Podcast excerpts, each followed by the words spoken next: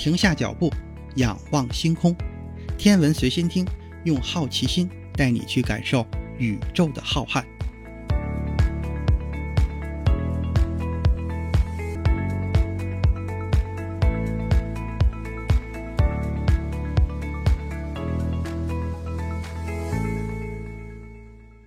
心如宇宙大，世界全装下。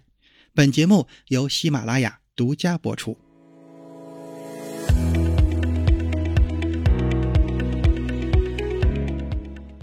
你好，这里是天文随心听第二季，欢迎订阅、分享、打赏，还有就是别忘了给咱们的节目投投月票。上一期节目咱们提到了艾伦用三年的时间等待着1986年哈雷彗星的回归。在哈雷彗星回归的这段时间里，艾伦参与的两个项目可以探测彗星的组成和拍摄彗星的照片。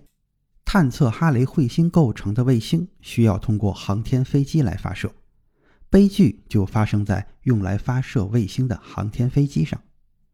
一九八六年一月，挑战者号航天飞机在升空七十三秒就发生了爆炸，导致七名宇航员全部遇难。跟随着航天飞机爆炸的，还有艾伦用三年时间倾注全部精力的两个项目。其实，当时不仅仅是这两个项目，NASA 很多其他的项目也因此搁浅或者无限期的推迟。人们对航天事业的信心遭受了沉重的打击。这次航天飞机发射的失利，让艾伦开始重新考虑自己的生活和事业的方向。其实，接下来 NASA 还有两个行星任务，就是飞往金星的麦哲伦号和飞往木星的伽利略号。这两个轨道飞行器本来也是应该由航天飞机携带升空的。在随后的几年里，太空探索进入了一段相对平静的时期。挑战者号发射失利一年之后，艾伦重新回到了科罗拉多大学，继续攻读天体物理学专业，弥补他曾经的遗憾。艾伦博士论文主要研究的是彗星的起源，但是让他念念不忘的却是遥远的冥王星。艾伦梦想着有一天能够向冥王星发射一颗探测器，可是当时的 NASA 可没有这样的野心。每当艾伦向身边资深的行星科学家提及自己的想法时，得到的回复都是仅仅用探索的价值来证明冥王星之旅的必要性是站不住脚的。NASA 在公众宣传方面给人的印象是强调勇于探索的精神和内在价值，可是艾伦却发现，在这个机构里面不为人知的决策方式却和这个印象完全不符，更别提勇于前往人类尚未涉足之地了。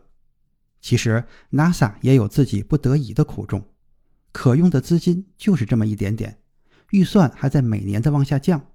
NASA 的委员会只能对航天任务的优先级进行评估和排序。他们花钱不是为了引起公众的注意、博人眼球，相反，他们对于每个任务的科研主题、优先级、对所在的领域会起到多大的促进作用进行详细的评估。这就导致了任何一个太空项目都必须证明自己的科研价值。想要通过委员会的评审，就必须给出足够让人信服的理由。这就意味着，以探索和满足好奇心为目的的冥王星项目，永远也不会通过 NASA 委员会的评审。